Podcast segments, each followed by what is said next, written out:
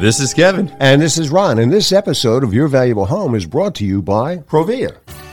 Provia, a faith-based company that makes entry doors, storm doors, patio doors, vinyl and wood-clad vinyl windows, vinyl siding, manufactured stone, and metal roofing, all of incomparable quality.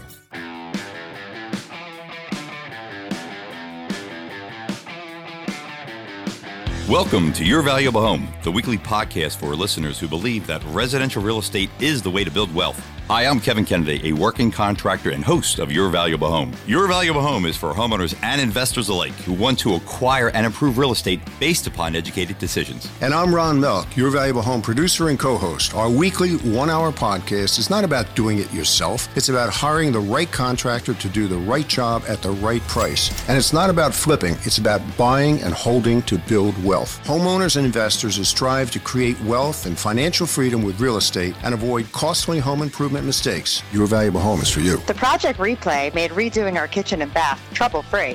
Your horror stories have kept us from hiring the wrong contractors. The college segments have taught us how to keep toxins out of our home, what to look for in replacement windows, how to borrow sensibly against home equity, and more. College teaches investors like me how to freshen up my rentals without spending a fortune. Their suggestions are great for ROI. It's time for Your Valuable Home.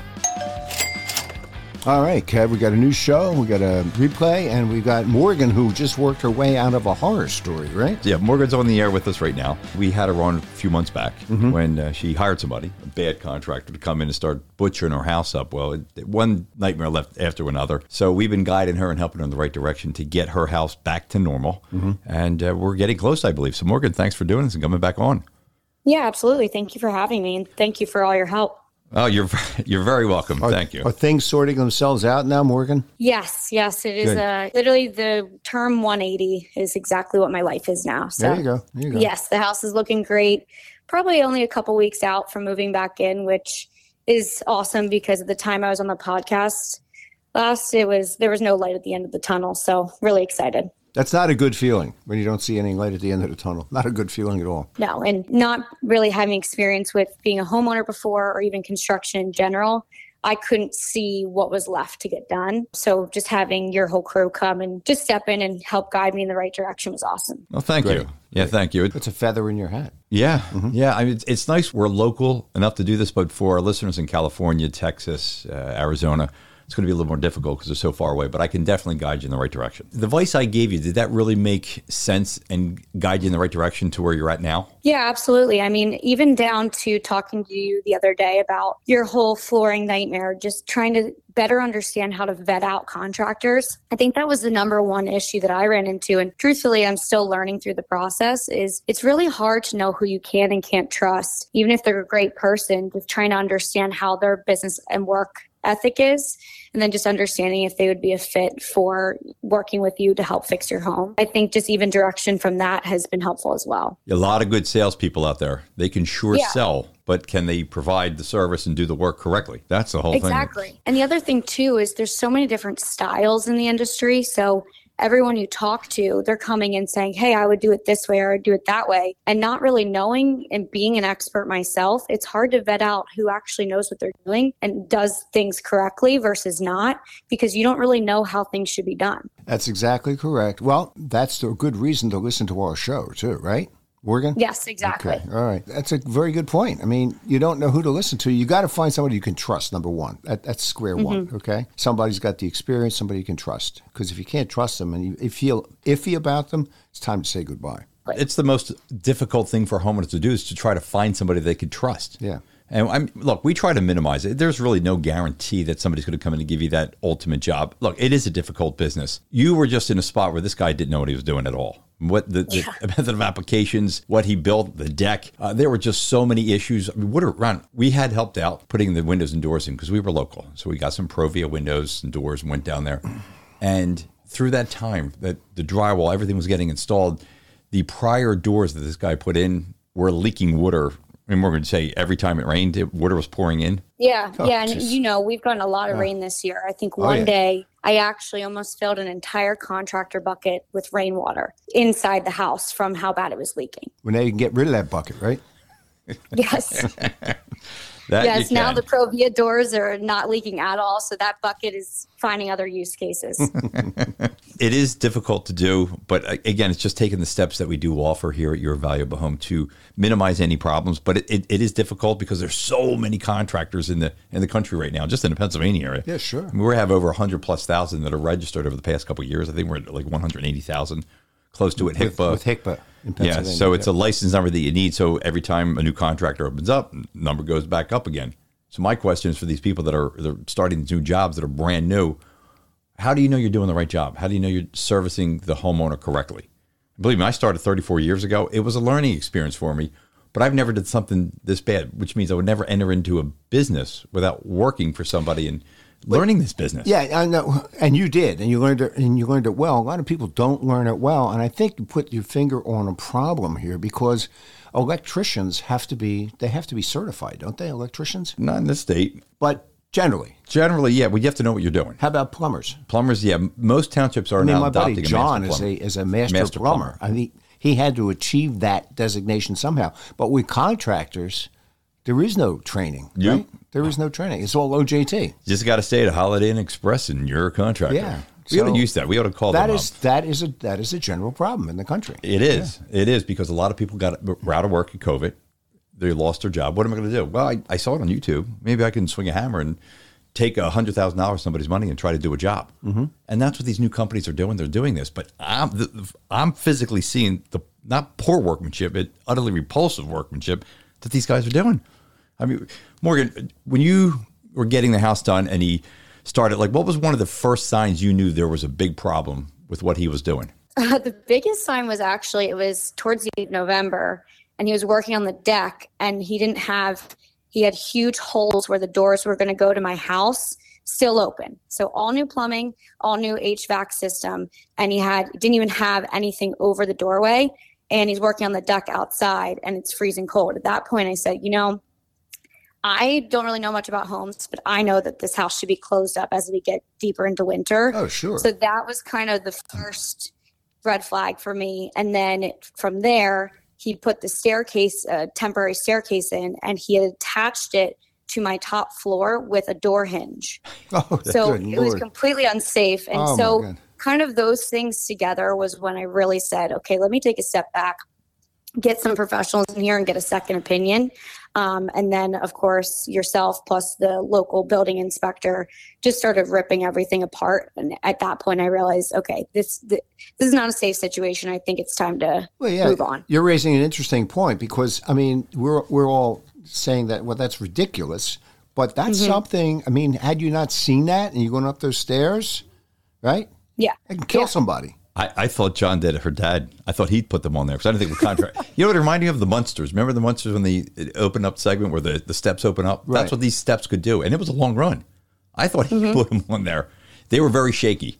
So good news is, Ron, I can tell you this, about two weeks ago. Nobody got killed. Nobody got hurt. Yeah. So what we did is we got a new set of steps, and that was put in about 2 weeks ago. Dave and I actually went down there to install a set of steps. How many steps was it? It was just one very long run. And we got it in place. They did oak treads and risers, and then pine on the sides. Boy, that was heavy.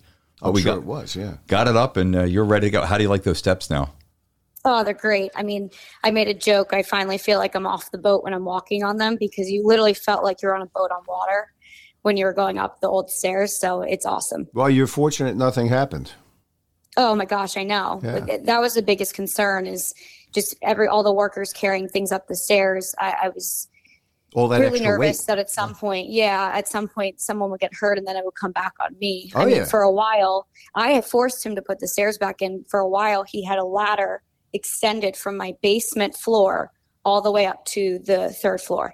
And that's how all the contractors were getting up and down. Even having temporary stairs, I guess, was a little better than that. But either way, it was still unsafe. Unbelievable.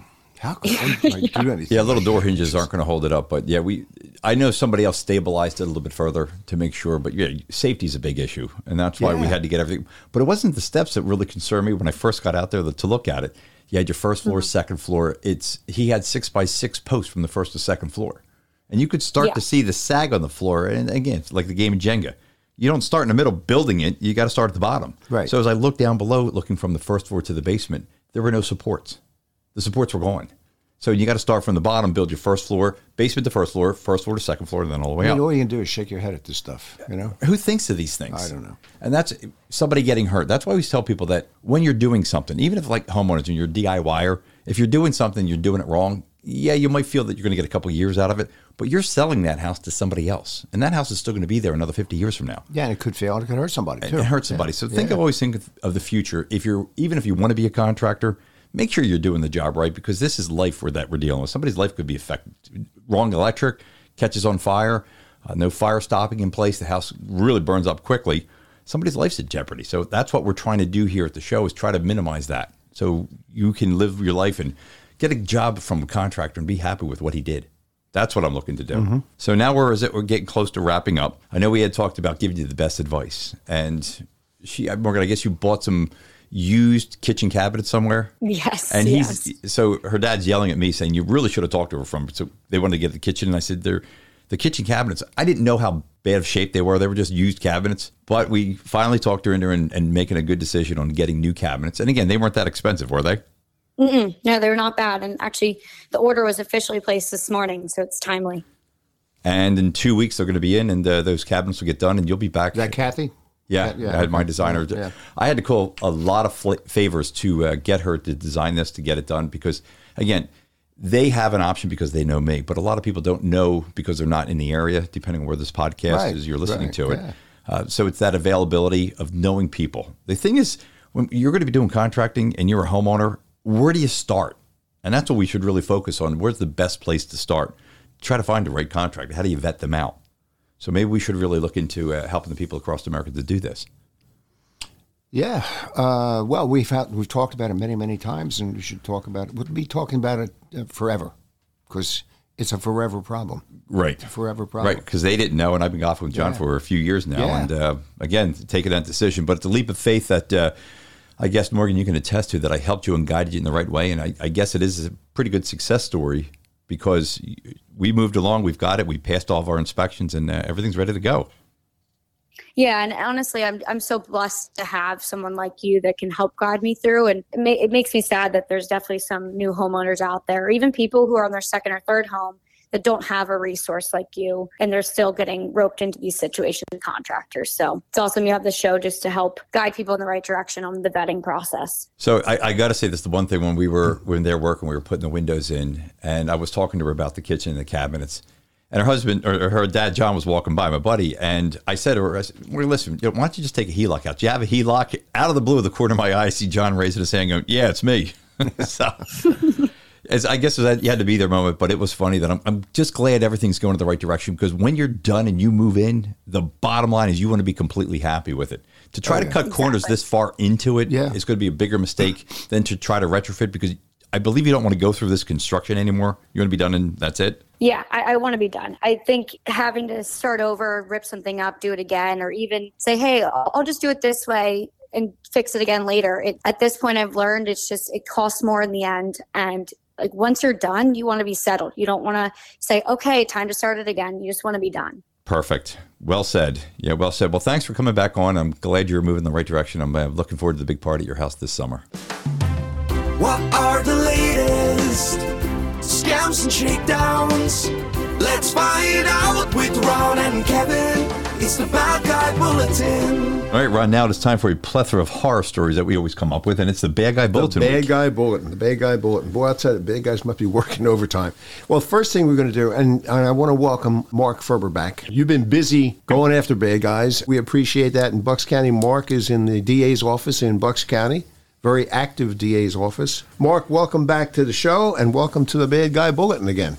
Thanks for having me back. It's great to be here. What I'd like to do is get some comments from you. First of all, I think you heard her story. Stephanie, she happens to be a daughter of good friends of mine who now live in Hawaii. I'm going to refer everybody back, all our listeners back, to the 317 show that we did. It was just like really a heart-wrenching story of giving all her belongings, wanting to move out of New York to a mover, and that was the end of everything she owned. I'd like you to comment on that, and she was thinking about getting a congressman involved to see what she can be done, because everybody just stonewalled her. Nobody knows where any of her stuff is. It's all gone. What can people do if they find themselves in a situation like this? And we talked to Mike Bannon about it, and he said it's not an isolated problem. It's a national problem, yeah. What can people do to protect themselves against stuff like that? Well, it's a horrible situation. I mean, and I've encountered it as a prosecutor, where people have had all their possessions taken from them and essentially, in some cases, held hostage.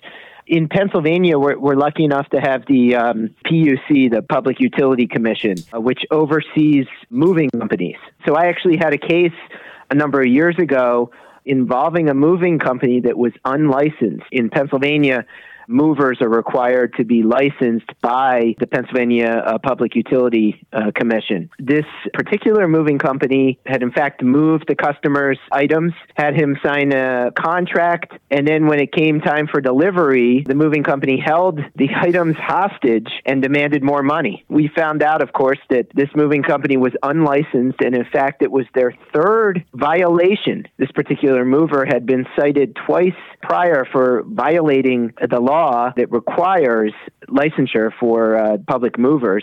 We prosecuted him. He was actually sentenced to jail time, which certainly was a first for Bucks County. I think it may have been a first in the state of Pennsylvania that we had someone actually sent to jail for this, but it was deserved. We were able to get him to return the money to the customer and get the customer's furniture back. It's a horrible situation. And she never got her stuff back. She never got anything back. And lost everything she had. She lost all her business records, which were packed up and put in the truck because she was going to put them in storage until she figured out where she was going to move. It's sickening. In Pennsylvania, certainly, because we have this licensure requirement, you can go on to the Public Utilities Commission and check to see if a mover is licensed. There are certain things you want to look for, certainly in Pennsylvania, including potential, movers that you're considering hiring, that they provide a written estimate. They're required to give you a form called Information for Shippers that has certain limitations on what they can charge and what you pay up front. There's insurance that's required. You can file a complaint also with the Public Utilities Commission, which would result in arrest and prosecution, as was done in the case I prosecuted. But it's something you do need, just as when you hire a contractor. You need to be diligent about it. You need to research these people, make sure they're licensed properly according to the state that they practice in, that they operate in, and that they're complying with all the laws. You said in Pennsylvania, the PUC is the governing agency, I guess, for this sort of thing. Doesn't every state have somebody who tracks these people? One would think. I'm not familiar with other states, since obviously I practice here in Pennsylvania, but the POC here in Pennsylvania created a specific legislation that was created with regard to moving companies. I would imagine that most states have something similar. I mean, this is an industry where fraud is just rife for fraud. I think that's why we have this here in Pennsylvania. I would certainly hope that most states, if they don't have something like this, that they would consider, enacting legislation to protect consumers. I'll drag everybody back again to that date. That's 3/17. You should listen to Stephanie's story of how everything she owned was taken away from her. I don't think she ever mentioned anything about the PUC. Nope. I'm going to bring that up with her. Be interesting. Maybe she didn't know it, and maybe the PUC in New York doesn't do it, which would be a big ouch, wouldn't it? Well, if the company goes out of business, there's still a lot of ways to get around that fraud. I mean, Mark, do you agree? You could have a fake name, fake address, if somebody's not doing their job to verify that address or person's not there. That's true, but at least it is some sort of protection against this sort of thing. It helps. Yeah, it helps. Absolutely helps. Well, it helped in the case that you won, right, Mark? That's right. It absolutely did. Yeah. And I think the other aspect is involving a local police department. Certainly here in Bucks County, the PUC worked with local authorities, to arrest this mover who was holding this thing's hostage. And eventually he had agreed to release the items, to refund a portion of the money. They set up a time. They got the customer's stuff back. but they also served an arrest warrant and took the defendant into custody on that date. So it was nice. It all worked out together. Down the road, it was kind of an interesting situation. The judge had given this mover a date to report to jail. He actually didn't show up, and we had to go and find him and bring him to jail against his will, and he ended up doing more time behind bars. Wow.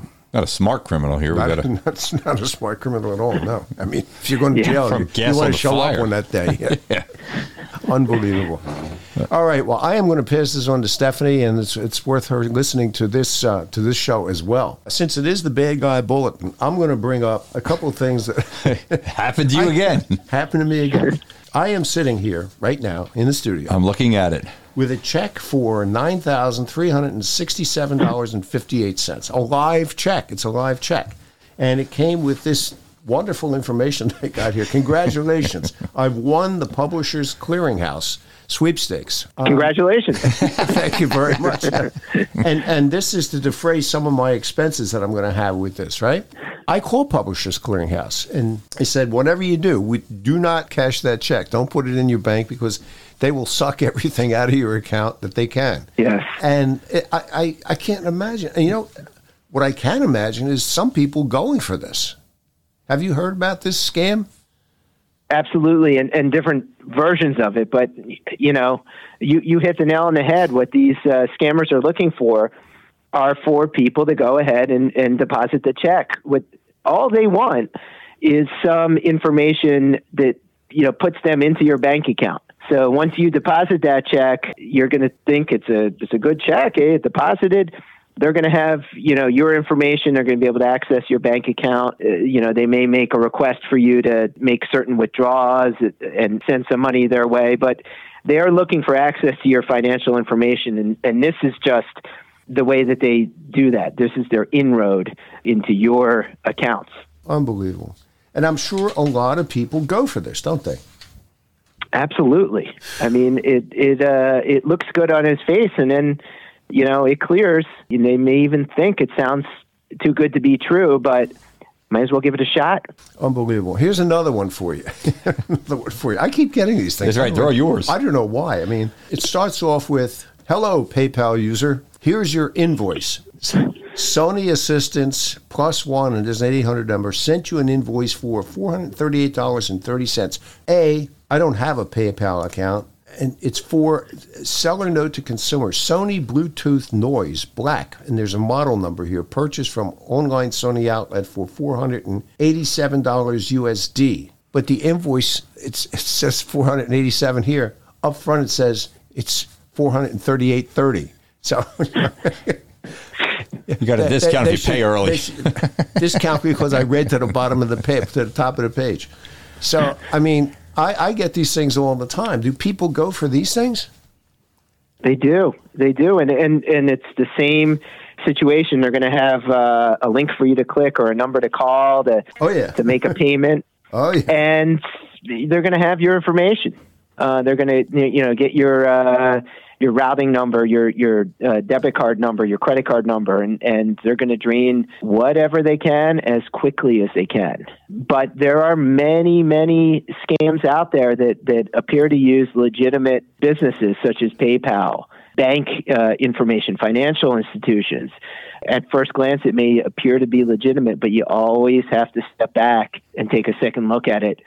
Sometimes it takes nothing else than Googling the scam, and you will see it pop up that this is a known scam out here and some of the language. But, you know, there's a lot of red flags in there. They can't even get the amount straight that they listed in the beginning and at the end. You know, listing it in U.S. dollars, it's like, well, yeah, we're here in the United States. So most of these are coming from overseas, I'm presuming, if they say that on there. You know, not all, but there is quite a bit of overseas connection that we see with a lot of these scams. I'll tell you, the last two I got, and there's one, they were both in envelopes that were postmarked in Canada. A word to the wise. Be on the lookout for that. You know what? In this one here, where Sony is requesting the 400, whatever the amount is, there's a nice big button that says, view and pay invoice. Yeah, click on that. Click on that. Thank it's all you over. For shopping. It's all over. Yeah, okay, you absolutely. Have, Kevin's got a couple here too today, right? You have at least one, right? Yeah, I had one. It was an email they had sent to me, and it said, your bill is due. And I didn't even know the name of the company. And I just look at the things. I know not to click on anything, but I didn't click on it through my email. But what I did is I actually used my landline and called the company, just that number there, because I figured they're going to be asking for all this information. Nobody ever picked up. So I guess they're not getting their $438 they were asking me for and something. I don't even know what it was. I don't even deal with that company. What were they billing? They said they were going to bill my credit card. They had no idea what credit card I had, though. They said the credit card. The credit card, yeah, okay. Okay, that's good. They're billing my credit card. So that's why I figured I'd give it a call. But yeah, I know, listening to you and Mike, that you don't want to do that. Never click on something you just don't know. Delete it and that's get it right. out as fast as possible. Well, the check thing, I'll tell you something. You're rich. I'm sure a lot of people go for this. It's like a dream come true. You know, I'm sure a lot of people go for it. Mark, do you think a bank, when they see that, are going to let the patron know that that's probably fraud, or is that something banks should know? No. I'll tell you why. And Mark, this is something probably you should know too. This check is drawn by a legit company in Pittsburgh, PA, right? And made out to me, and my address is on here too. And payable by Wells Fargo. See, it's a legit company. I don't even know if maybe the company's involved. I doubt it, but how did that happen? Well, is Wells Fargo spelled W-E-L-S? Oh, no. Yeah, W-E-L-L-S. Oh, it's spelled correctly. Yeah, it's spelled, everything's right with this thing. And the person I got on the phone, because I reported it immediately, and they reported then to I think it's the FTC, right? Yes. And he said, yeah, it's a live check. Do not do whatever you do. Don't cash that check. Don't cash that check. Because you'll have all sorts of problems after that. So the Bad Guy Bulletin should be Ron's Bad Guy Bulletin. Well, you get up there. You know what? From now on, I'm going to forward all this stuff to you. Great. Send me that money. I can use some. I've had enough of it.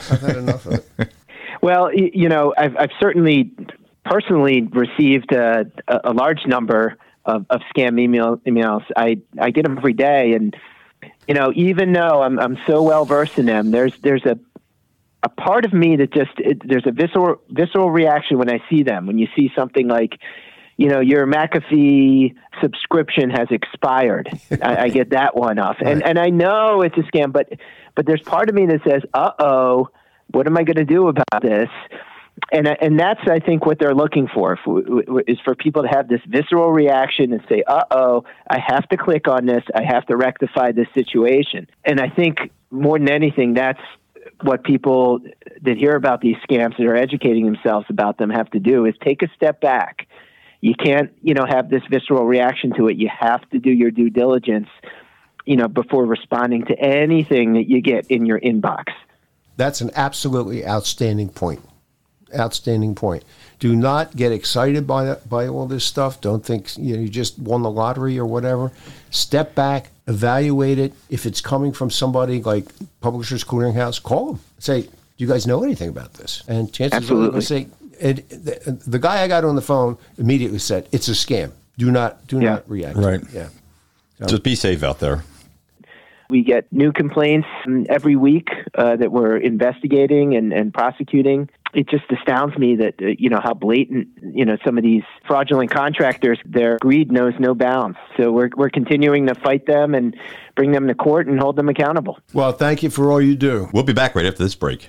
Kev, is it hard for clients planning large exterior projects to visualize how the colors and textures work together? It used to be, especially when they mix products from different manufacturers. Provia's new website and broad selection of exterior products make my job easy. Clients' faces light up as they choose all the products needed to give their home's exterior a now look with Provia's product line and their amazing new website. We use their visualizer right from my laptop. Hey, the site is amazing. Provia makes color selection a breeze. The website has 8 suggested exterior color schemes that can be applied to Provia products, or customers can choose shades from any palette to suit their own tastes. The Design Center tab must be a great tool for you in visualizing how all Provia products work in harmony based on window and door configuration, siding, stone, and metal roofing color and style. It's brilliant. You can see how Provia products work together on a sample home or a photo of a client's own home. Then you save the work with the My Portfolio tab. The site even lets me take exterior measurements. The new Provia.com and an expansive line of exterior products deliver on Provia's mission, which is to serve by caring for details in ways others won't. For updating home exteriors, our listeners should go to Provia.com/YVH first and visualize the possibilities. Okay, Ron, it's now time for another amazing featured segment. I know you got somebody great ready to talk about. Yeah, every time Ilya comes on, phenomenal. He's a podcast rock star at this point. So we're very fortunate today to have a great friend of Your Valuable Home, a well-known proponent of sustainable, resilient building practices, and that's Ilya Azaroff. Okay, Ilya is the founding principal of PlusLab Architect, PLCC, an architecture practice with offices in New York and in L.A. He was the 2021 president of the American Institute of Architects, New York State, and served as a delegate at large for the UN to COP27, the 27th Conference of the Parties to the United Nations Framework Convention on Climate Change. Big deal. And that was held last winter in Sharm el-Sheikh in Egypt. Okay, but today we're going to focus on Buildings of Excellence, a competition conducted by the New York State Energy Research and Development Authority. It's NYSERDA, N-Y-S-E-R-D-A, to recognize and reward the design, construction, and operation of clean, resilient, and carbon-neutral ready multifamily buildings. Okay, and it was all about multifamily buildings, this competition. The competition attracts visionary architects and developers, and Ilya serves as an advisor and juror for the Buildings of Excellence program. NYSERDA's overall goal is to help New Yorkers increase energy efficiency, save money, use renewable energy, and reduce reliance on fossil fuels. Ilya, it's great to have you back on Your Valuable Home. What's the backstory on the Buildings of Excellence, and how long have you been involved with the program? Well, hey guys, it's great to be back, and thanks, Ron. I've been involved with this program for, I'm guessing about the last 3 years, and it's been in existence for 3 rounds.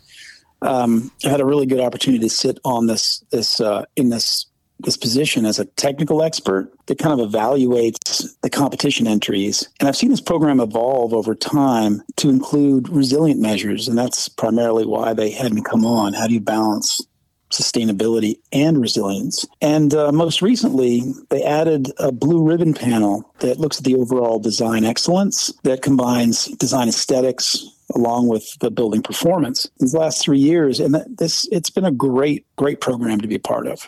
All the stuff that's happening in terms of this and other things that have to do with weather are coming out of states on the East Coast, New York, New Jersey, North Carolina, Maine, South Carolina, and it's just it's interesting to see that happening. It's sort of like a phenomenon that's happening. But the goal of the competition here, and again, it's the Buildings of Excellence program, is to promote the development of carbon-neutral buildings in the state.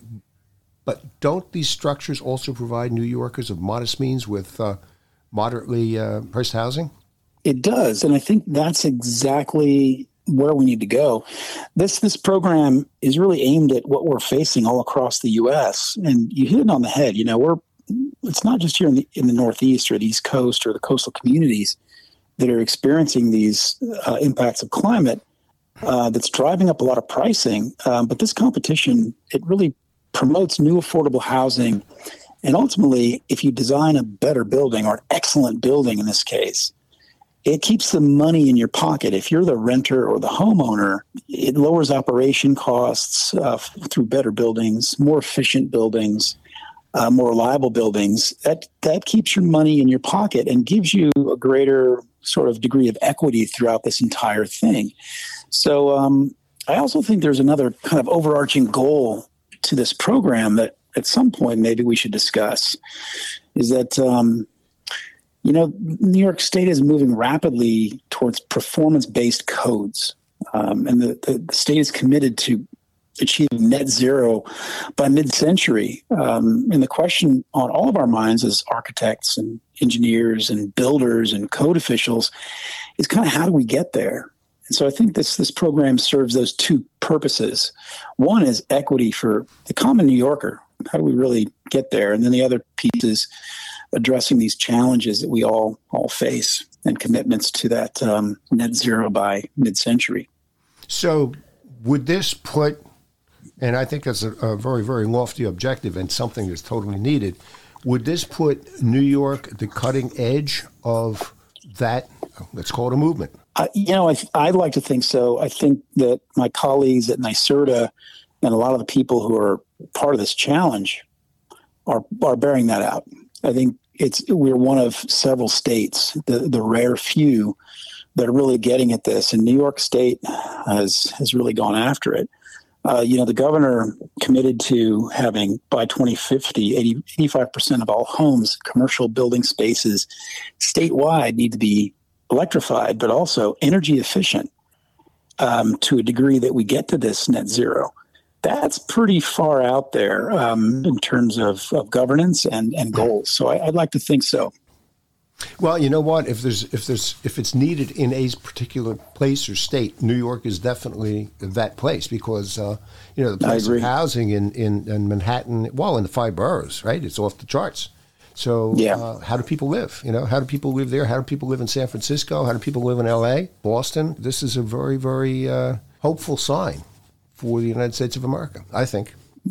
Yeah, I agree. I think it's a game changer that we have to get there. So there's the carrot and the stick. There's the carrot is this program's putting out there, and the stick is if we don't get there, there's a lot of consequences that you and I have talked about on past programs. That is not savory. Mm-hmm.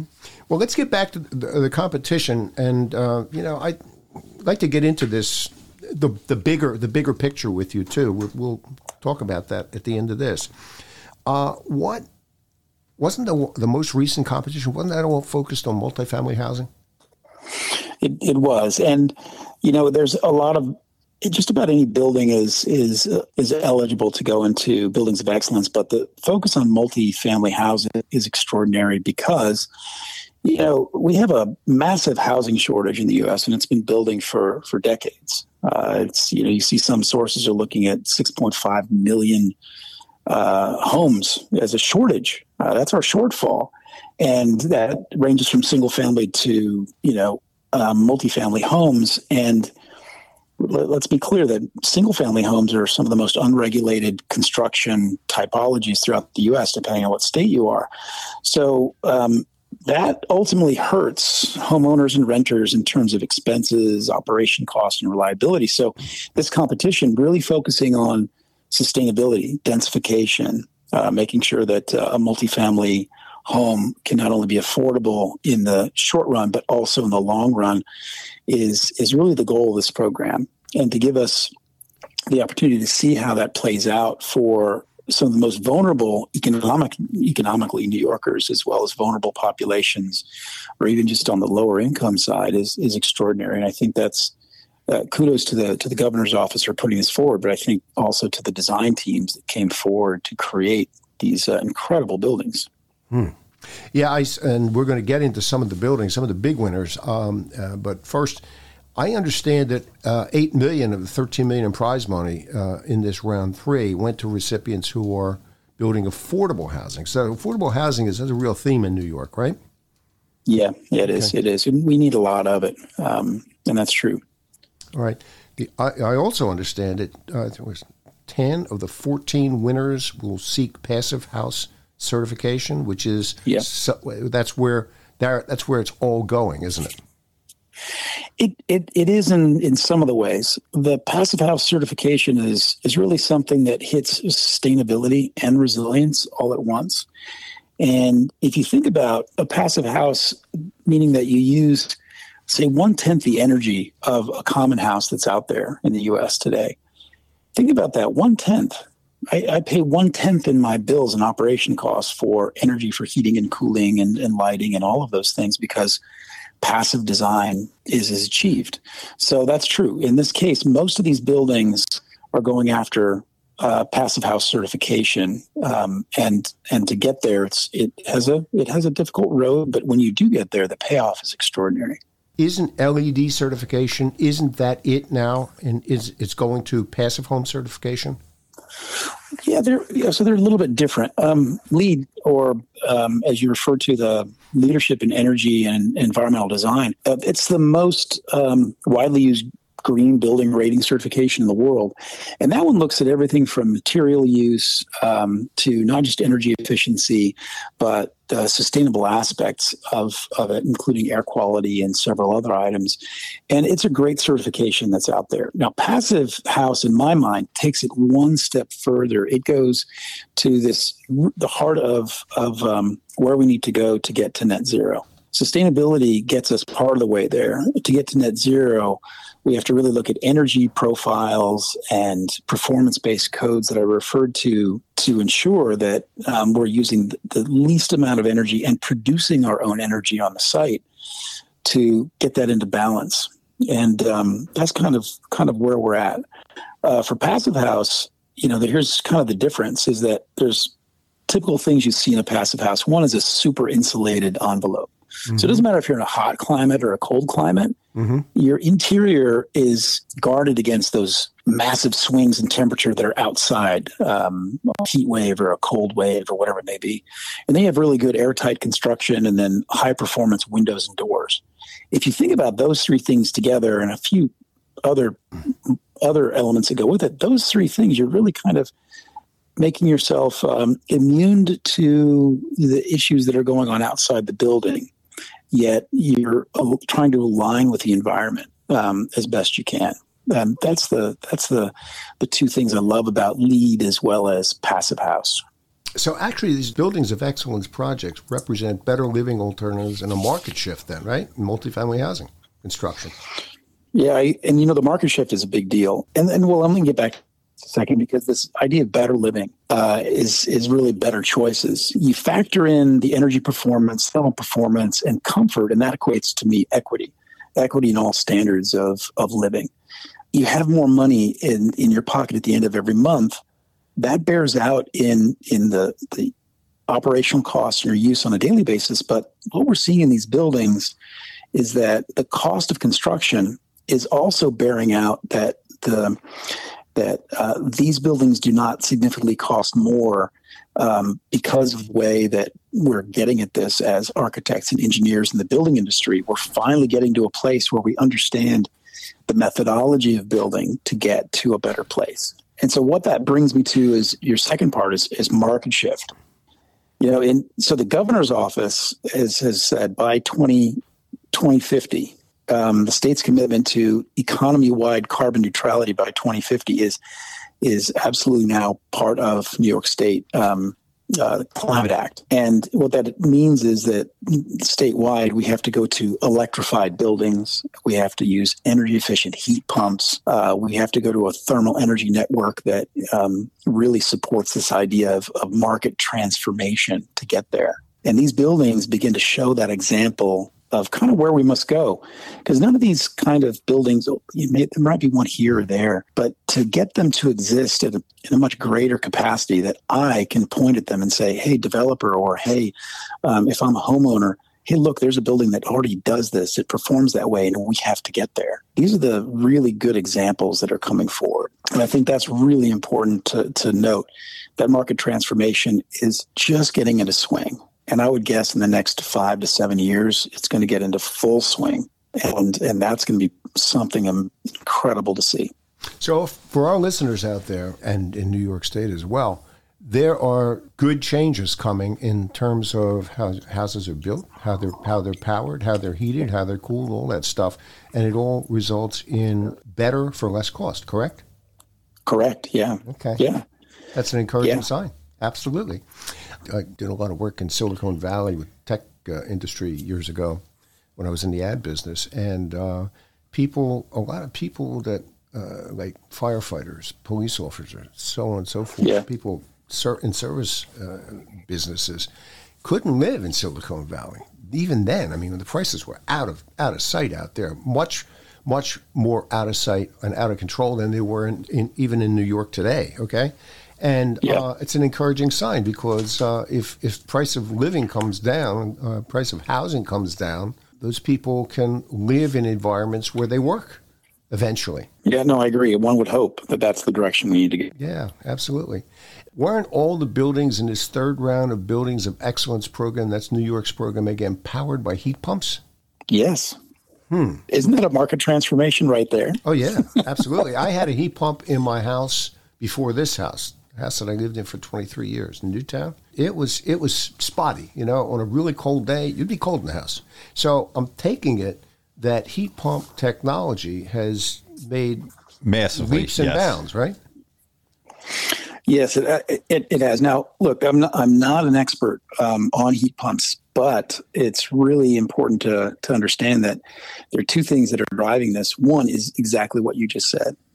The advancement in heat pump technology, just reading the specifications, is extraordinary. But one other thing is that the state has committed to accelerating energy efficiency and end-use electrification mechanisms to foster approximately 1 to 2 million homes transitioning to clean heating and cooling by 2030. So we're already at 2023. Within the next 7 years, New York State, the government, and the energy authority, NYSERDA, is supporting this transition. And so heat pumps are one of the major elements that are part of that. And I think the industry has responded by putting together better products for us. So I mean, I'm in my own projects, we're putting in heat pumps in several single-family houses and some multifamily buildings because they make a lot of sense. And our engineers are working with are saying the same thing. So this has been a big change just in the past, like 5-6 years. This equipment has become so much more efficient. It's also become much more affordable. Have you seen it, Kev? Because you work on a lot of, you know, the heat pumps. Yeah, absolutely. Really? Yeah, there's two questions that I always ask myself when we always talk about this. And anyway, I'm not sure if you get the total answer to this, but yeah, I do agree that the heat pumps are much more efficient. From back in the 80s, you only were getting like 78 to 82 degree air that was pushing through, and it was definitely running a lot more heat when it went on auxiliary. But being more efficient, right. Then I always tell people then when we look at the whole broad of things. Now, again, this is probably a little off the topic, but even though it's a heat pump, which is clean energy, where is that energy coming from supplying the power company to feed that energy? So that's why I always try to look back, and I like to see the whole picture of where we're going to be going with this. So I like to see when people are having a path to go with for clean energy is what's that path we're to start at to get that energy for these products. Good question. Yeah, and I think Kevin, you hit it on the head because those same projects that you mentioned, yes, all of them have heat pumps. 10 of those projects have solar PV with battery backup as part of the energy profile. A good number of them have geothermal. There you go. Love that word. Geothermal connected with them as well. So you're asking the right question because it's not the heat pump itself. That efficiency is great, but where's the energy coming from? And these projects in the Buildings of Excellence really look at energy profiles that are diversified across renewable energy. The state's trying to transition to a very clean grid, but we can't rely on that solely. Mm-hmm. Got geothermal power. I my godson's parents had a geothermally powered house or heated and cooled house, and it was fine. It was very, very comfortable all year round. I'm trying to put these pieces together in my own mind here. So if things are going to go all electric and battery operated cars proliferate, that really calls for major upgrades in the grid, doesn't it? Yeah, absolutely. The commitment to the state is to transform the grid, and I think right now I look at it as that's our gap. We are saying that by 2030 and by 2040 we have these targets to meet, and certainly by 2050 to get to net zero. That net zero includes the grid, and making that grid completely off of renewable energy or clean energy grid is an incredible task. And that's the other part of the market transformation. We're seeing the energy authority transition all across the state and giving opportunity for buildings to produce their own energy, or for properties and homeowners and property owners just to produce their own energy. So we can try to give slack in the grid or have less reliance purely only on the grid, but to have other things come forward like microgrids or community-driven energy sources. So it's a really incredible thing to watch and hear about and read about. And there's a lot of hiccups along the way, don't get me wrong, but sure. Yes, you're right on. Everything we're talking about here has to rely on some of the things that are going to be coming out of that, doesn't it? It does. Yeah, I agree. And how the governor has put that together in our, we have a climate ready bill that's already passed that has some of these numbers that I've been talking about, and how we get there is being funded through some of the federal authority, but also then, of course, state dollars being put at that as well. But it is a major source of where the economy and everything's being driven in New York State. We have to get to these numbers. As you and I know that we're seeing this all across the world, that we are in trouble. And if we don't take these actions, put the goals out there and try to meet them in the best way possible, we're going to have some more serious troubles at the latter half of the century than we're seeing today. Yeah, I agree. I would agree 100%. Okay. Well, let's get into a very, very interesting discussion. We don't have time to talk about all 14 winners in this round of Buildings of Excellence, but there are some here. There are four that received Blue Ribbon of Design Excellence Awards in addition to the main award. And maybe you can break those down for us so everybody, our audience, can have a better understanding of what this is all about. Can we take the Highbridge entry first? Sure, happy to. Mm-hmm. I'll go through a couple of these. The Highbridge entry, so as you'd mentioned, these are multifamily buildings, and this is a great example. And the Highbridge project is located in the Bronx as part of the five boroughs of New York City. And it was awarded the $1 million Buildings of Excellence Award, along with a Blue Ribbon panel recognition for its combination of extraordinary design with the high performance. And this is a brand new building that's fully electric. It's a mixed use building with supportive and affordable housing, transitional family housing, and it also has a treatment center. And it's aimed at improving the lives of up to 1,000 New Yorkers. It uses a state-of-the-art heat pump hot water heater, as well as a waste heat recovery system, which is called a VRF heat pump. Mm-hmm. And energy recovery ventilators. It has a solar energy system. It has cooling centers connected to a battery or generator that they're planning on. And it's to keep the cost down, the facade or the outside of the building, they did a prefabricated panel system and located a rooftop garden as well as an urban farm on the site. So if you put all of those things together, we're really talking about an extraordinary building that hits a lot of things for these at-risk New Yorkers. Hasn't some of this stuff been done in Europe? It has. Okay. It has, definitely. And I think we're taking some notes from all around the world. And my hope is that with these extraordinary design teams that have come forward, we're going to begin to export some of our ideology and some of our successes overseas as well. I certainly know that the resilience elements that we brought forward post-Sandy, we've been exporting those all across the world because the minds that came together to now build resilience throughout the Northeast as well as the U.S. So you make a really good point. We have to share this information. We are sampling from a lot of great European examples. Well, not only that, but I mean, what's happening with New York State now is exportable to other areas of the United States, right?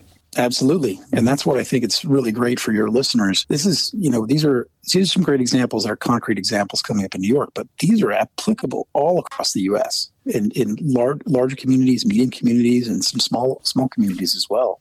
How about Parcel 7? Talking about a smaller community, this is in Rochester, New York. Now, Rochester, for some listeners, it's still fairly large. It's a city over 1 million people. But this project was on a difficult site. Just think about this kind of strange wedge site.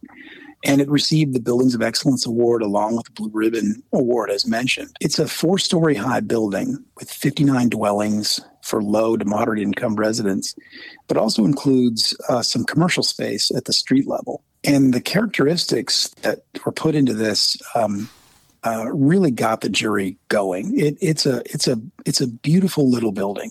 Its heating and cooling are through the air source heat pumps. It has a CO2-based heat pump to provide domestic hot water. So trying to get away from those older systems. The project also includes enough solar to meet the passive house standard.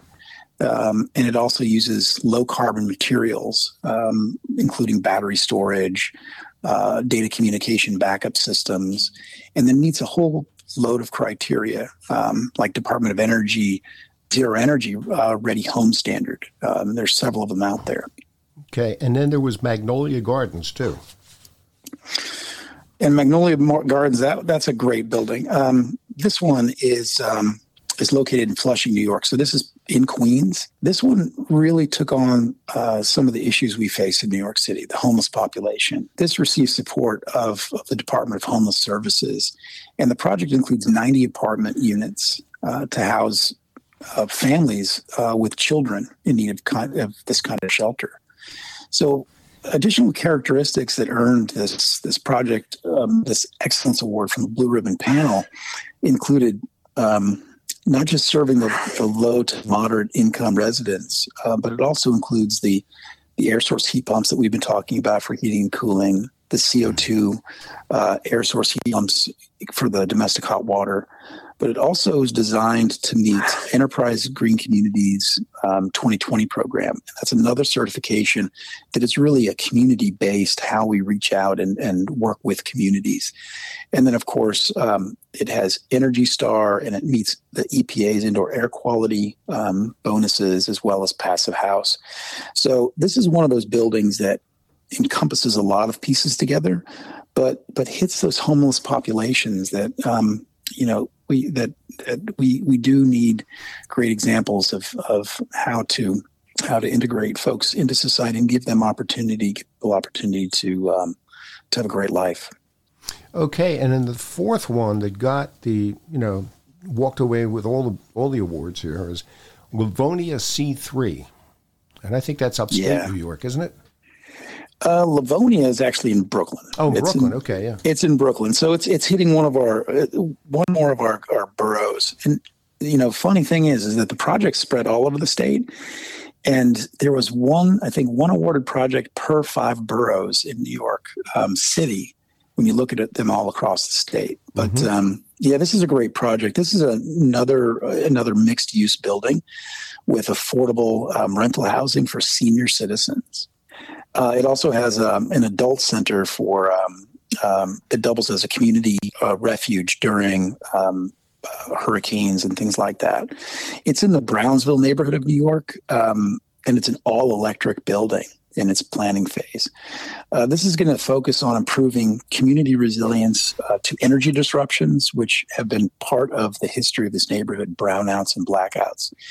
It also is going to protect against flood-related events, as well as the vulnerabilities of the negative health effects of extreme heat. There's another one of those neighborhoods that has a long history of extreme heat events. And so this building meets all of this criteria for an elderly and senior population.